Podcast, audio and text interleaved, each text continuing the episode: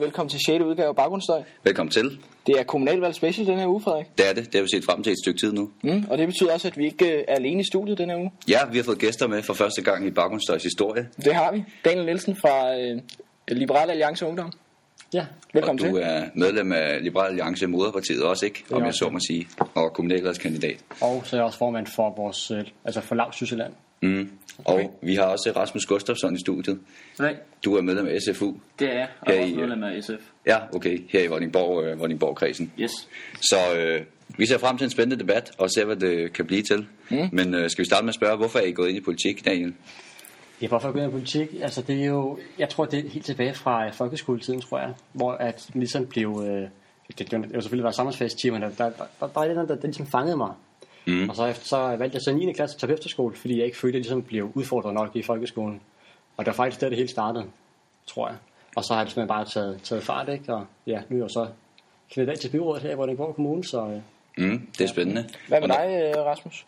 Jamen, øh, jeg tror også, min interesse startede tilbage i, i folkeskoletiden. Og så er den så langsomt øh, udbygget mere og mere, og mit, sige, mit fokus på, øh, på social retfærdighed og lighed i, i samfundet har, har også haft betydning for det. Og, mm. og det er så også nogle af mine mærkesager i, i dag. Daniel, hvornår vidste du, at du er, at du er liberal? Hvornår er vi liberale? Altså, det, her- jeg, jeg tror, det, det tror jeg var i 9. klasse, op til, øh, op til folketingsvalget, der tror jeg virkelig, at, øh, at, at, at det satte gang i mig. Mm. Og Daniel, du, eller undskyld Rasmus, du har længe været, øh, været øh, socialist, eller hvordan? Ja, eller ja. Okay. Altså, det var også i folkeskolen, det startede, hvor jeg... Mm. Men nu er I jo grundlæggende sådan øh, ideologisk i hvert fald uenige, mm. kan man sige. Men hvad er jeres, ligesom, hvis I har en, en mærkesag, hvad er så det vigtigste, øh, I ligesom øh, går ind for, kan man sige? Altså, min vigtigste mærkesag, det er ligesom, at jeg vil gerne være altså, de unges repræsentant i byrådet. Fordi man kan sige, rundt omkring i hele Danmark, der er de 18-25-årige virkelig, virkelig ringe repræsenteret. Og øh, jeg mener også, at hvis vi ikke har en, et ung, som tør ligesom at råbe højt og, og være konstruktiv, så bliver den regning, for eksempel nu med, det er så, at kommunen har så planlagt et uh, prestigeprojekt at bygge et nyt rådhus. Hvis det er, at der ikke kommer en ind og ligesom får sat en stopper for det og får råbt højt, så er netop, at regningen bliver sendt- videre til os, og det er det, som jeg vil undgå. Mm. Mm. Og Rasmus, hvad, er- hvad er din vigtigste mærkesag, hvis man kan sige det sådan? Nu stiller du godt nok ikke op, men... Det kan jeg godt nok ikke op til øh, kommunalvalget her, men, øh, men generelt, altså, der er øh, en vis fordel, ligelig fordeling af, af velstanden i et samfund, og så, så det er retfærdigt. Mm. Så det er lighed, kan man sige. Ja. Ganske grundlæggende. Lighed. Mm. Og hvis vi ligesom øh, samler op lidt op på det, du siger med, at de unge er underrepræsenteret i, øh, i det lokale demokrati. Hvorfor er det vigtigt, at man som ung stemmer? Det har du måske svaret lidt på, men øh, Jo, altså det er jo vigtigt, at man stemmer, fordi at vi jo alle sammen en del af et fællesskab. Og man kan sige, at det fællesskab, hvis vi kun har en, en lille procentdel af det fællesskab, som egentlig repræ- repræsenterer os, så er det, lidt- så er det ligesom, hvis man tager en vægtskål, så er den meget, meget tung i den ene ende, og meget, meget let i den anden ende. Og der er det ligesom, at hvis du stemmer, altså om du stemmer blankt, om du stemmer rødt eller blåt, det er fuldstændig ligegyldigt, bare du stemmer, så kan du netop få den der vægtskål til at komme op og balancere, og så er det, vi igen ligesom kan være stolte af at- bo i landet, mm. kommunen. det går ud fra, at Ja, du er... er fuldstændig enige. Altså, vi, har, vi er unge mennesker, vi er del af demokrati. Vi har, en, øh, vi har stemmeret, og den skal vi da udnytte øh, til fulde, så vi kan, kan deltage i, i et demokratisk samfund som Danmark. Mm. Det er nogle gode ord at øh, slutte introen med, synes jeg. Det synes jeg, og så synes jeg, vi skal gå videre til, øh, til første del af vores, øh, vores debat.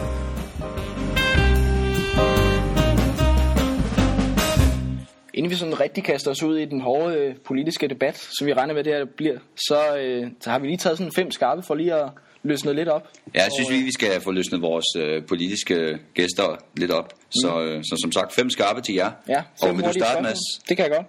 Og øh, Dan Nielsen, du kan jo starte med at svare. Øhm, skal hash legaliseres i Vordingborg Kommune? Altså, hvis man har fulgt med i debatten de sidste stykke tid, så har altså, der er vores borgmesterkandidat blevet, øh, hvad skal man sige, klandret for at sige, at Vordingborg Kommune skal legalisere has. Men vi, altså, vores landspolitik går ud på, at man i visse kommuner kan, kan, føre, øh, kan køre forsøgskommuner, øh, kommuner, netop for at ligesom langsomt at se, om det virkelig er en god idé. Fordi man kan sige, en legalisering, altså om det er hash eller hvad, hvad det nu vil være, det er jo i mine øjne en god ting, fordi at det er jo også som enkelte individer, som bedst ligesom kan tage vare på os selv, og sker der mig noget, hvis jeg ryger hash, så er det jo min skyld, og det, det skal selvfølgelig ikke ud over andre, at man så sætter et forbud. Mm. Det var et rimelig langt svar, synes jeg, Rasmus. Øh, Hvad har du at sige til, til det spørgsmål?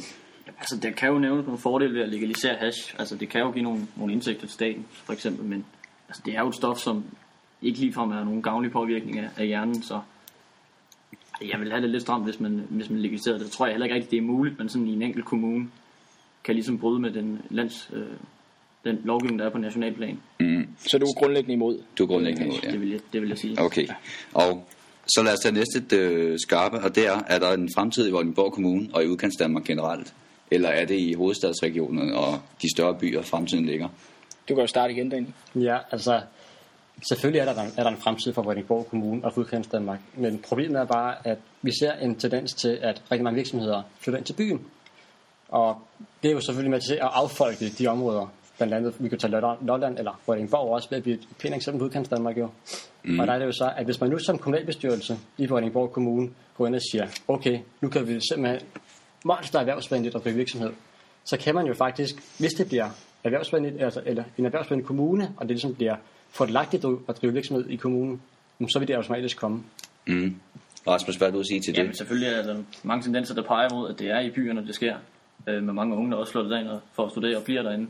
Men altså, vi, vi skal jo have hele Danmark med, øh, og ellers så bliver det et, et Danmark, der er opdelt i kan man sige, et A- og B-hold. Altså dem, der bor inde i byen, og så de fattige, der bor ude på landet, og det, det er jo ikke gavnligt for, for hele Så du ser det ligesom med det her lighedsperspektiv, som, øh, som er, hvad skal man sige, grundlæggende for ja, dig? det kan man også godt, det kan man godt sige, men altså, det er jo vigtigt, at vi får, øh, vi får alle områder af det danske samfund med øh, i fremtiden også. Mm. Mm. Og øh, tredje skarpe øh, er lidt i forlængelse af det, øh, Daniel sagde, kan man sige. Øh, fordi det går på, om øh, skattetrykket er for højt i Vordingborg Kommune. Altså, det, sim- det simple svar, det er jo ja. Mm. Men man kan sige, inden man sætter skatten ned i kommunen, så synes jeg, at det er, er væsentligt at kigge på den gæld, som der faktisk er i kommunen. Fordi at de seneste kommunalbestyrelser, de har formået at opbygge en gæld. Og alle ved jo, at det er jo ikke særlig smart at gældsætte sig. Det er nok noget af det dummeste, man kan gøre. Så selvfølgelig så skal man arbejde gælden af, men når først gælden er arbejdet af, så er der jo virkelig, virkelig rigtig meget plads til ligesom at enten give skattelettelser, som eksempel, og man kan øge serviceniveauet, altså simpelthen øge kerneydelserne, altså som, som kommunen står for, som hjemmepleje osv. Mm. Mm-hmm. Så du er ikke afvisende over for øh, en forbedring af, af ydelserne, de kommunale ydelser, kan jeg høre? Altså det skal være kerneydelserne, vi snakker om. Ja, selvfølgelig. Ja. Rasmus? Jamen, det synes jeg bestemt ikke, den er. Altså, vi er jo nødt til at have, for at kunne bevare det service nu, øh, til for eksempel ældrepleje og, og andre sociale øh, områder, så er vi nødt til at have et, et vist skattegrundlag for at kunne finansiere det. Mm. Øh, så det, jeg synes, den er helt tilpas i, i Vordingborg Kommune. Okay, du er godt tilfreds. Øhm, Den, ikke, skal, den skal bestemt ikke sættes ned. nej. Så kan vi spørge, om, øh, om man skal prioritere erhvervsliv eller velfærd. Nu svarede I jo sådan lidt på det, men øh, hvad, hvad, hvordan stiller du dig over for det dilemma, Daniel? Altså, der er jo der er sagt, der er masser af plads til både erhvervsliv og velfærd. Fordi at hvis man netop går ind og laver nogle effektiviseringer på det kommunale, så er der, så er der plads til, at du samtidig, altså man, man skal tænke på, at vores politik går sådan set ud på, at vi ikke fjerner de varme hænder. Tværtimod, vi, vi vil gerne have flere varme hænder. Og de varme hænder skal forstås som socialassistenterne. Det skal forstås som dem, der arbejder på plejehjemmene. Altså, al, altså det er de mennesker, som, som du som borger er i kontakt med. Det er dem, vi gerne vil styrke og have flere af, hvor at vi så vil sætte øh, by- byråkratiet ned. Altså sådan så, at arbejdsgangene på kommunen, de bliver færre. Mm. Og så kan du spare nogle penge den vej. Og hvis du sparer pengene der, så har du den faktisk, den pose penge, kan du så tage med over og gøre mere erhvervsvenligt. Det kan du for eksempel gøre ved at nedsætte øh, forskellige høringstider eller så videre. Mm. Det var et dejligt politikersvar, det der. Ikke Ja. ja. rigtig det ene eller det andet. Rasmus, Hvad med- det resonemang, Daniel han ligesom øh, gennemfører der, er det noget, du kan sætte dig ind i? Ja, men jeg tror, det, man, det, det er sådan lidt en kombination. Altså, det er, jo, det er jo vigtigt at have et godt, velfungerende erhvervsliv i en, i en kommune, specielt som en som Vordingborg. Men, øh, men samtidig skal vi også have et, et, et vist niveau af, af velfærd til at, at kunne hjælpe de borgere, der har det svært Mm. i en kommune som Vordingborg. Mm. Så det er sådan lidt en, en kombination. Ja. Og, Der er vel plads til begge dele, at man kan prioritere. mm, Og den sidste skarpe, jeg tror ikke, vi kan kalde den særlig skarp, Frederik, i virkeligheden. nej, det er sådan lidt, øh, den øh, bærer lidt et humoristisk præg, for vi vil gerne spørge, om I, I er til jazz eller heavy metal. Ja, der må jeg jo blankt erkende jer til jazz. Okay, og Rasmus? Det er ikke lige min yndlingsmusikgenre, men jeg må nok sige uh, heavy metal af de to der. Så Okay, Grundlæggende uenige, kan man sige. ja. det skal det være. mm. Og øh, ja, det var det for de, øh, de skarpe, kan man sige. Nu synes jeg, vi har fået åbnet godt op. Det synes jeg også. Og øh, vi kan snakke lidt videre om øh, erhvervsliv, synes jeg. Øhm, fordi hvis du går en, en tur ned ad Algade, så er der jo en masse, øh, ja, hvad skal man sige, tomme butiksvinduer og så videre. Og øh, er det ikke vigtigt ligesom at, øh, hvad skal man sige, få noget mere øh, vækst og nogle flere arbejdspladser i Vordingborg Kommune? Øh, ja, Rasmus, vil du starte den her gang? Jo, det kan jeg godt. Jamen, altså, selvfølgelig er det vigtigt, at vi har et, øh, et som jeg sagde før, også et, et godt velfungerende erhvervsliv i, i Vordingborg. Det er jo ligesom, øh, man kan sige, derfra væksten skal komme. Og den kan vi så bruge til at finansiere de velfærdsydelser, som vi har her i en kommune som Vordingborg. Mm. Men for at, og, hvad skal man sige, at prioritere erhvervslivet, er det så ikke nødvendigt at give dem nogle skattelettelser, så de kan få øget rådrum til investeringer for eksempel, for at skabe den velstand, som staten så kan, hvad skal man sige, viderebringe til borgerne? Jamen, jeg tror ikke, skattelettelser er, er, er, kan gøre det alene. Altså, det handler også om, at vi kan måske i stigende grad fortælle dem gode historier om Vordingborg Kommune, som så kan tiltrække nogle, nogle flere virksomheder, der kan investere hernede. Mm. Øh, og samtidig kunne man også sige, at, at vi, vi kunne nedsætte behandlingstiden på nogle af de, de sager, som der har været med, med virksomhederne, så det kan blive nemmere for dem at, at starte op og styrke deres rammevilkårene for dem. Ja, Daniel, gode historie. Kan det sælge vores kommune? Selvfølgelig kan gode historier sælge vores kommune, men jeg synes, det er noget mere vigtigt, at vi ligesom, ligesom får nogle, nogle rammebetingelser fra erhvervslivet, sådan så det, så det igen bliver attraktivt ligesom at drive virksomhed. For eksempel ved skattelettelser eller hvordan? Præcis, ja, eller ved korte sagsbehandlingstider, og der har vi i LA Vordingborg på, i vores øh, principprogram, som også ligger frit online på nettet, der har vi skrevet, at vi ønsker en sagsbehandlingstid på 10 dage. Og man kan sige, det er jo, det er jo, det er jo meget færre, og fordi at der er ingen grund til, hvis du som iværksætter eller butiksindehaver skal vente mere end 10 dage på at få svar fra kommunen, om det egentlig er okay, det er nu i gang med. Det er netop det, som igen er væksthæmmende, og det er jo det, som, ja, det bryder, jeg, jeg bryder mig ikke om det personligt i hvert fald. Mm-hmm. Og der øh, går ud fra, at du også er bekendt med den en undersøgelse for Dansk Industri, hvor Vordingborg Kommune bliver placeret som nummer chok. Og Rasmus, hvad, hvordan forholder du dig til den undersøgelse? Er, er det for dårligt alene, eller øh, vil du stille spørgsmålstegn ved de principper, den er blevet øh, foretaget på, som jeg ved Martin Leider Olsen gjorde, borgmesterkandidat? Jamen, det, er selvfølgelig, det er selvfølgelig ikke godt, at, vi bliver, at Vordingborg bliver placeret så lavt i en, i en undersøgelse. Det, det værner da også om, at vi skal gøre det bedre, øh, for at forbedre rammevilkårene for erhvervslivet hernede. Mm. Så. så du kan grundlæggende sige, at øh, det er ikke godt nok, og der skal gøres noget ved det? Eller hvordan? Ja. Yeah. Okay. Og Daniel, der går ud fra, at du, er, du er 100% enig? Ja, stort set. Altså, altså kommunen skal hverken drive erhverv eller noget af den retning, vel? Så, eller, eller skabe arbejdspladser. Så, øh, ja. Mm. Øhm, men øh, Danmark øh, kan jo egentlig godt lide de der iværksætter, masser af innovation osv. Øhm, er der ligesom øh, noget, man kan gøre øh, i kommunerne, for ligesom at, øh, hvad skal man sige, øh, gøre det attraktivt at være iværksætter? så der, der var det, som jeg var inde på, det der med at sætte sagsbehandlingstiden ned. Hmm. Og man kan også tage et andet eksempel. For eksempel alle virksomheder, altså alle personer, der har et CVR-nummer, de bliver uh, tvunget til at betale for at uh, køre på genbrugspladsen. Men nu er det ikke alle, der kører på genbrugspladsen. Og det er jo bare et af de steder, man, steder, man kunne spare. Det er godt nok en lille ting, men i det store hele, så bliver det til en god slat penge i sidste ende. Mm, mange begge små, som man siger. Og, øh, men vi hører jo hele tiden om iværksætteri. Rasmus, øh, det private initiativ, små erhvervsdrivende, er det det, vi skal satse på fra, fra kommunal side af, eller skal vi lade dem passe sig selv? Hvad mener du? Jamen, det kan da, der skal der komme noget vækst fra, fra, privat, øh, fra det private initiativ, og det er klart fra det private erhvervsliv øh, i Vordingborg. Men skal kommunen aktivt gå ind og støtte erhvervslivet? Altså direkte med, øh, med kapital for eksempel. Eller, øh, ja. eller rådgivning, altså indirekte Jeg synes, det er helt klart, at kommunen bør gøre, fordi, ja, som jeg sagde før, det er for erhvervslivet, væksten skal komme. Mm. Men du, kunne man ikke vente den om og så sige, hvis nu de fik en skattelettelse, som de selv kunne vælge at bruge på for eksempel privat rådgivning, ville det ikke være en vej at gå, frem for at, at lade alle virksomheder betale for et rådgivningshus, et konsulenthus, et kommunalt øh, drevet konsulenthus? Jamen, nej, det synes jeg ikke, fordi så får vi igen det her, så kan vi få øh, finansieringsproblemer af vores velfærdsydelser, og det er jo, det er jo ikke ønskeligt for, en kommune som Vordingborg. Der skal være plads til, at vi kan hjælpe dem, som har det så svageste her i, i vores øh, kommune og samfund generelt. Mm. Daniel, hvad siger du til øh, offentlig rådgivning til iværksættere? Kan det offentlige, ved, ved det private erhvervsliv ikke mere om iværksætteri end det offentlige? Altså man kan sige, det er jo, det er jo altid godt med rådgivning, men hvor rådgivningen kommer fra, altså i min optik, så skal det offentlige have så lidt med, med altså man kan sige, god erhvervspolitik er i min øjne ingen erhvervspolitik. Og det er forstået på den måde, at man skal ikke fra kommunen sige, at du skal gøre sådan, du skal gøre sådan, du skal gøre sådan, fordi sådan driver du rigtig virksomhed. Det er jo selvfølgelig kun iværksætteren, som bedst ved, hvordan han vil starte op. Og selvfølgelig kan han jo gå til de private rådgiver og spørge, hvordan gør jeg det her? Skal det være en, et APS-firma, jeg skal til at starte? Skal det være en gazelvirksomhed? Hvad det nu skal være? Mm. Og der er det jo så at netop, at man skal passe på med ikke at få, få det offentlige for meget ind over, fordi så bliver det meget en stor stat. Ja, men du, du tror ikke, at det kunne være øh, gavnligt for nogle mindre erhvervsdrivende, som ikke har øh, den fornødne erfaring til at kunne drive virksomhed, som ikke har den, de økonomiske kompetencer, som ikke ved så meget om regnskabsføring for eksempel, eller der tror du ikke, det vil kunne gavne dem?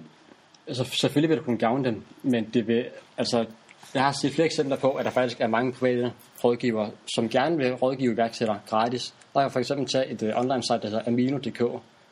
Altså det, altså, det er simpelthen et mødested for samtlige iværksættere, og der ved jeg, at du kan gå ind og simpelthen uh, lægge en forspørgsel på 10, 20, 50.000 kroner, meget du skal bruge. Og så kan det være, der sidder en rig forretningsmand i Jylland og siger, ham der nede på den borg kommune, altså, hans projekt der, det ser jo pissehammerende godt ud. Det støtter jeg altid lige en gang. Og så er det netop, at, at på den måde, så kan du trække på øh, erfaring. Du, du, du får selvfølgelig nogle penge derfra, men du kan så også trække på erfaring fra rigtig mange andre erhvervsdrivende. For eksempel via nettet. Mm. Frederik, jeg bliver nødt til lige at, øh, at stoppe dig her. Du skulle til at sige noget, så ud som om, men øh, jeg kigger på ud her, og vi bliver nødt til at, at optage anden del. Ja, vi hopper videre til, øh, til næste del af programmet.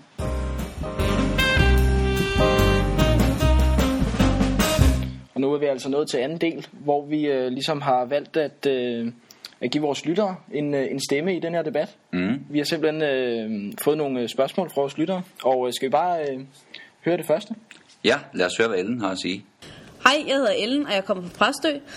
Jeg vil gerne spørge jer om, hvad I har tænkt jer at gøre for, at alt ikke skal centraliseres i Vordingborg by. Øhm, Det hedder trods alt Vordingborg Kommune, men det er ligesom om, at alle udkantsområderne i Vordingborg Kommune ikke kommer med, eller ikke hører ind under Vordingborg Kommune længere, men at det kun er byen, det handler om. Ja, Rasmus, vil du øh, starte? Jamen altså, nu kan jeg jo ikke sige, hvad jeg vil gøre, eftersom jeg ikke stiller Det er op. rigtigt nok, sige, hvad jeg bør gøre, eller måske bør gøre også. Mm. Øhm, jamen altså, helt, at man øh, fra kommunens side går under og støtter initiativer i, øh, i yderområder i kommunen, som for eksempel Møn, eller som Præstø, der bliver nævnt her, så hvor man øh, der, der ligesom kan sætte gang i det kulturelle liv og, og skabe vækst ud i de, de små områder, og så ikke kun i Vordingborg, som mm. der har været en tendens til at blive meget fokuseret på. Ja. Hvad, når vi snakker offentlig administration? Hvis nu, vi antager, nu har jeg ikke øh, nogle konkrete tal eller noget, men hvis man kunne spare noget ved at centralisere hele administrationen i Vordingborg, ville det så være foretrækket frem for at have, øh, have borgerservice, for eksempel i Stegeby eller andre steder? Altså, hvad mener du? Altså, hvis det var billigere at centralisere det et sted, ville det så være foretrækket frem for at have flere borgerservicekontorer, som måske var Ja. dyre i drift? Øh, Det er selvfølgelig svært at sige, det er men svært, at øh, altså, der er jo fordel selvfølgelig, at man sparer penge, men altså, det handler også om hele tiden at bevare øh, de områder, den indflydelse, som, som, som de små områder i kommunen har, så man hele tiden får hele kommunen med, og ikke, det ikke kun handler om Vordingborg. Og mm. det er altså meget vigtigt at prioritere det. Øh, som vi også ser i Danmark, hvor det kommer, også kommer til at sætte ud på nationalplan, hvor det kommer til at handle om byerne, og hvor man har glemt udkants Danmark. ja. Mm. Daniel Nielsen, hvad har du at sige til, til Ellens spørgsmål her? Altså, jeg synes jo, at man skal lave det, man kalder en decentralisering. Og det vil sådan set sige, at man skaber et mere dynamisk lokalsamfund, så som man bedst muligt udnytter de områder, der, altså de eksisterende områder, der er allerede. Der, har vi altså der er for eksempel i Langebæk, og der er også i Stege, der er også i Præstø. Fordi at man kan sige, LA, Vordingborg, er jo imod, at man bygger det nye superrådhus, som de gerne vil kalde det, deres prestigeprojekt. Mm, ja, super, super. Men, Ja, det er det. Fordi at der vil de netop samle flere opgaver i et hus, så de kan mindske arbejdsgangene. Men der er det jo, at vi siger, at man kan sagtens, for eksempel, altså til telefoninterviews, skulle jeg til at sige, altså hvis man snakker telefon sammen, det er altså, vi er så i 2000 2013, Mhm, så det burde være muligt at tage telefon, e-mail, fax får vi selvfølgelig ikke mere, men der er den netop, at du har, at du har telefon og e-mail til at kommunikere sammen, og det burde ikke være nødvendigt, at man har et stort hus i en by. Og Frederik, jeg tror, øh, hvis vi skal nå alle spørgsmål, så må vi hellere øh, hoppe til det næste. ja, lad os det. Hej, jeg hedder Wendy Johansen, og jeg har et spørgsmål til jer omkring ungdomskriminalitet i Vordingborg Kommune. Jeg bor selv nede ved ungdomsboligerne, og jeg har oplevet en del kriminalitet hernede omkring øh, unge, der smadrer døre og, og vinduer eller, eller begår anden vold. Øhm, og derfor vil jeg gerne spørge jer, hvad har I tænkt jer at gøre ved det? Ja, Daniel Nielsen, hvad skal man helt konkret gøre for at mindske ungdomskriminaliteten i, i Vordingborg Kommune? Og man kan sige, som, som eksempel som lytteren her har, det, altså, det er jo ikke det mest optimale. Det kan vi alle sammen blive enige om. Og altså, der må, der må være en grund til, at de gør det. Og der tænker jeg, at det må være fordi, at de mangler noget at lave. Mm. Og der kan man jo netop, hvis, hvis kommunen kan jo sagtens stille noget til rådighed, men vi skal ikke skabe noget. Hvis, hvis man stiller lokaler til rådighed, så kan du netop derved få skabt nogle arrangementer. Du måske lavet nogle små, nu skulle jeg til at sige kaffeklubber, det er der selvfølgelig ikke, men, men små forsamlingssteder, hvor man kunne mødes, og der måske kunne være, man kunne måske på de der nattearrangementer, den, den der organisation, der rammer om natten for eksempel, og så kunne man derved ligesom få skabt, hvad skal man sige, et, øh, et, et frirum for de unge, så de så har noget at tage, tage sig til, fordi altså, vi kan sagtens blive enige om, at Vordingborg er lidt en død by efter klokken 4. Mm. Rasmus, øh, hvad har du at sige til det, Daniel siger? Jamen, jeg er sgu egentlig meget enig. Altså, øh, det handler også, op, også meget om, øh, om forebyggende indsats. Altså, mm. jeg har jo Birdhouse for eksempel, hvor de er lige så meget, de, de giver Hvor stor en rolle skal kommunen spille, mener du, i, det her, i, den, her, øh, i den her sag, hvis man kan kalde det det? At skal kommunen øh, være meget aktiv, og som, øh, som Daniel måske siger, støtte nogle, øh, nogle private initiativer, som gør noget, eller skal kommunen selv skabe de, øh, de tiltag, som skal modvirke ungdomskriminaliteten? For eksempel et, øh, et værested eller noget i den stil. Jamen, det er måske lidt en, en kombination af det. Altså, øh, at kommunen selv kan gå ind og, og sige, at der er nogle ting, der vi bør, gøre- bør gøre bedre, og så samtidig støtte nogle private initiativer. Det må vel være ønskeligt Mm, mm. i den sammenhæng.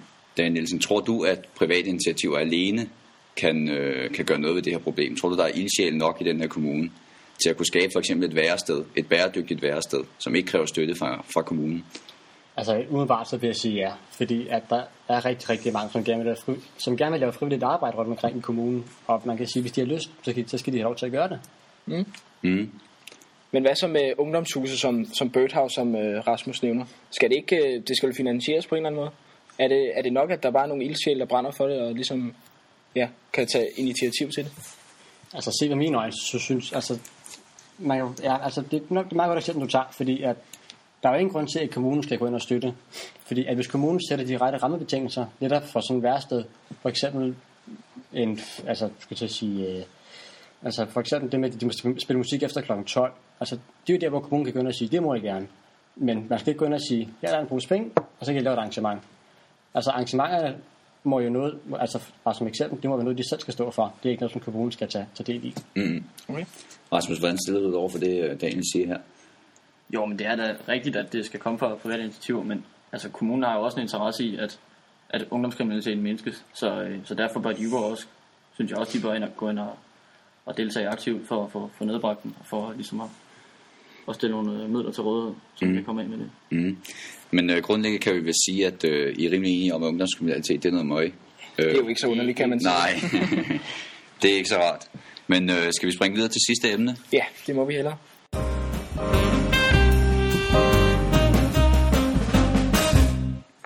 Ja, og øh, så synes jeg, vi skulle snakke lidt om social bedrageri. Øhm, en, øh, en undersøgelse fra KMD Analyse, den, øh, den peger på, at danskerne bedrager med sociale ydelser for mellem 7 og 12 milliarder kroner om året.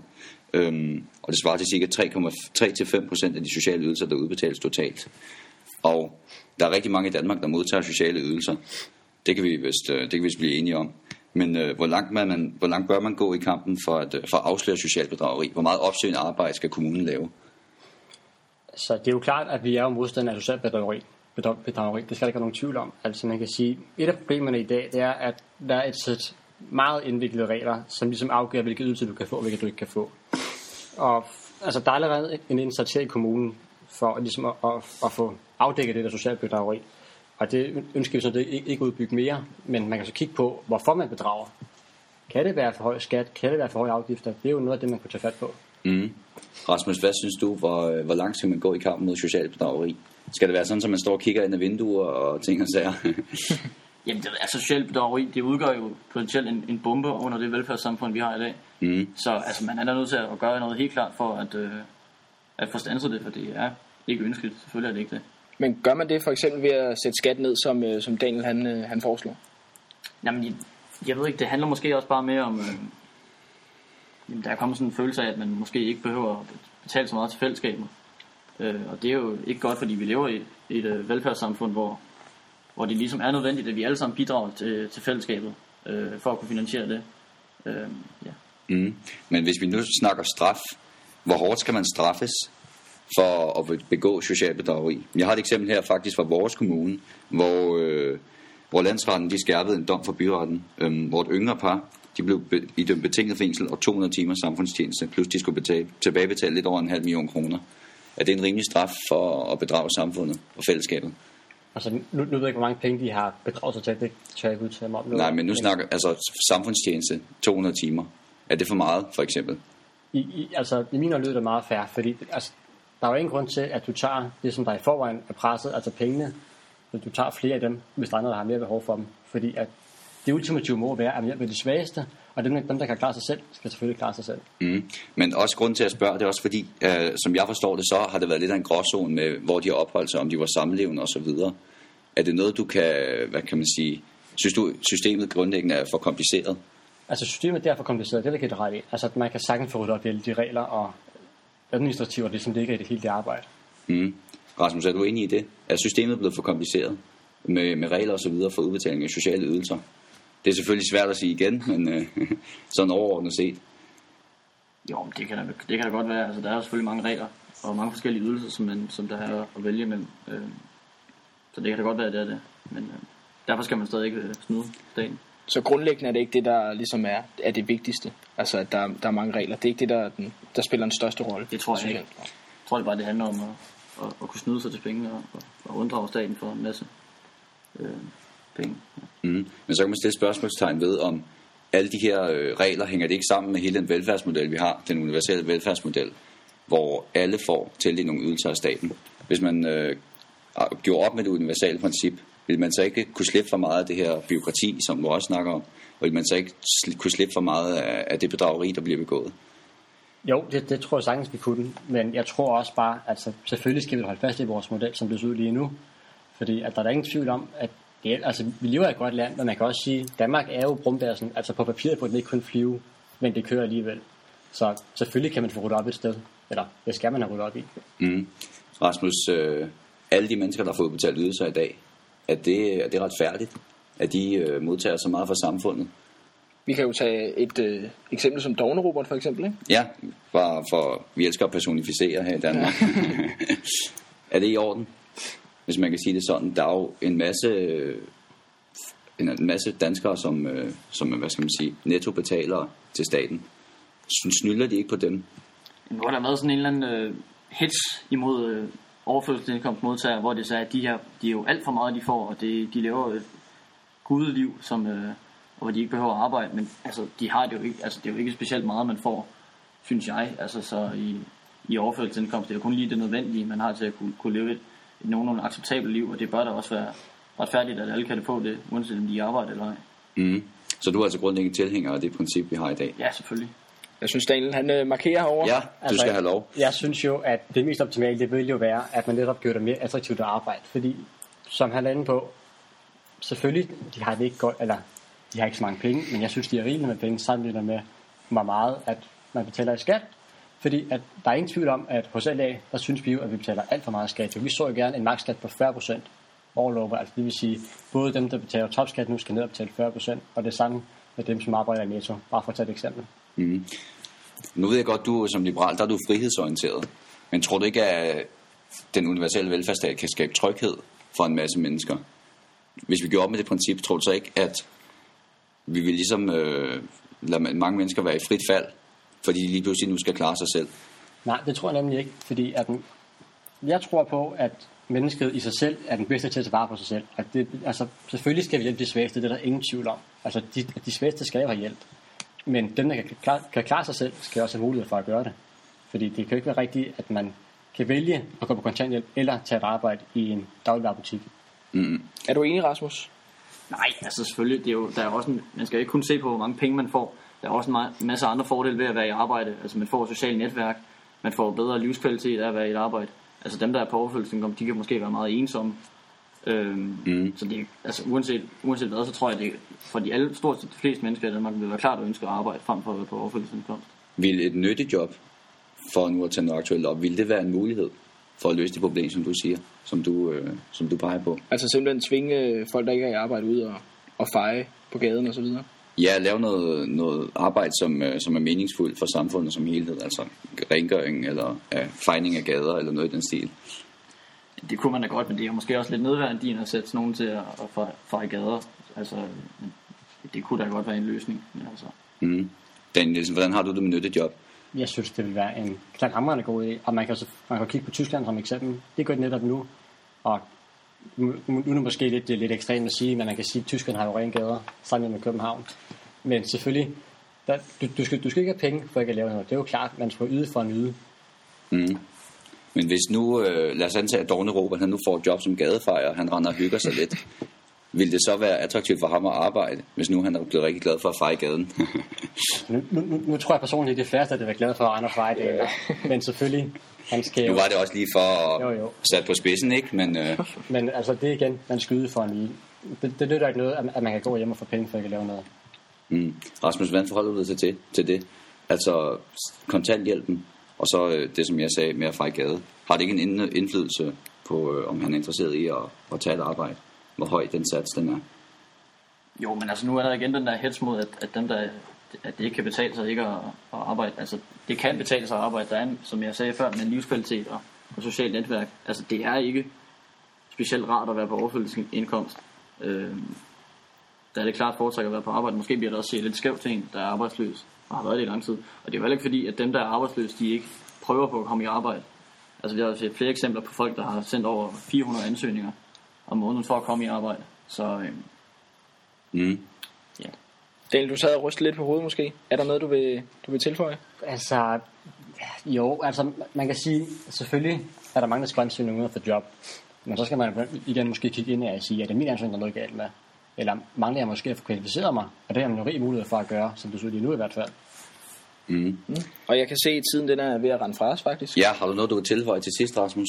Eller øh, er det, øh, skal vi lade det være det sidste ord? Ikke andet jeg synes, at vi skal holde fast i den velfærdsmodel, de har i dag. Og så kan man også sige, at hvis vi nu går til en, måske en mere residual velfærdsmodel, som man har i USA, så kan konsekvenserne, mm. som øh, man også kan se i USA, være, at der kommer en, en meget voldsom social ulighed. Og det er jo selvfølgelig heller ikke ønskeligt for Danmark. Mm. Så vi ender med at være grundlæggende uenige. Ja, det sige. synes jeg, øh, Og det er jo dejligt. ja, på et eller andet punkt, så er det da. Ja.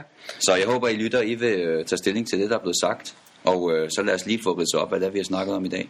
Ja, vi, vi snakkede med at, vi startede med at øh, lige øh, få vendt nogle af de, øh, de største emner, kan man sige, ved, ved de fem skarpe spørgsmål, mm. vi startede med. Ja, og vi fik selvfølgelig først og fremmest lige øh, præsenteret vores to øh, politikere, kan vi vist godt kalde jer. den ene er aktiv øh, i valgkampen, eller stiller aktivt op, og den anden er, øh, hvad skal man sige, passivt medlem af SFU. Øh, kald det, hvad du vil. I er i hvert fald interesseret i politik. Mm. Øhm. Vi fik øh, diskuteret noget erhvervsliv, noget iværksætterstøtte osv. Øhm, ja, og øh, så fik vi nogle, øh, nogle spørgsmål fra vores lyttere, Nogle lytterspørgsmål, ja. Mm. som, øh, som øh, debattanterne også har taget stilling til. Og til sidst så fik vi snakket social bedrageri og kom lige omkring vores, øh, vores velfærdsmodel. Så, men øh, vi håber, I har nyt programmet, og øh, skal vi bare sige, at vi lyttes.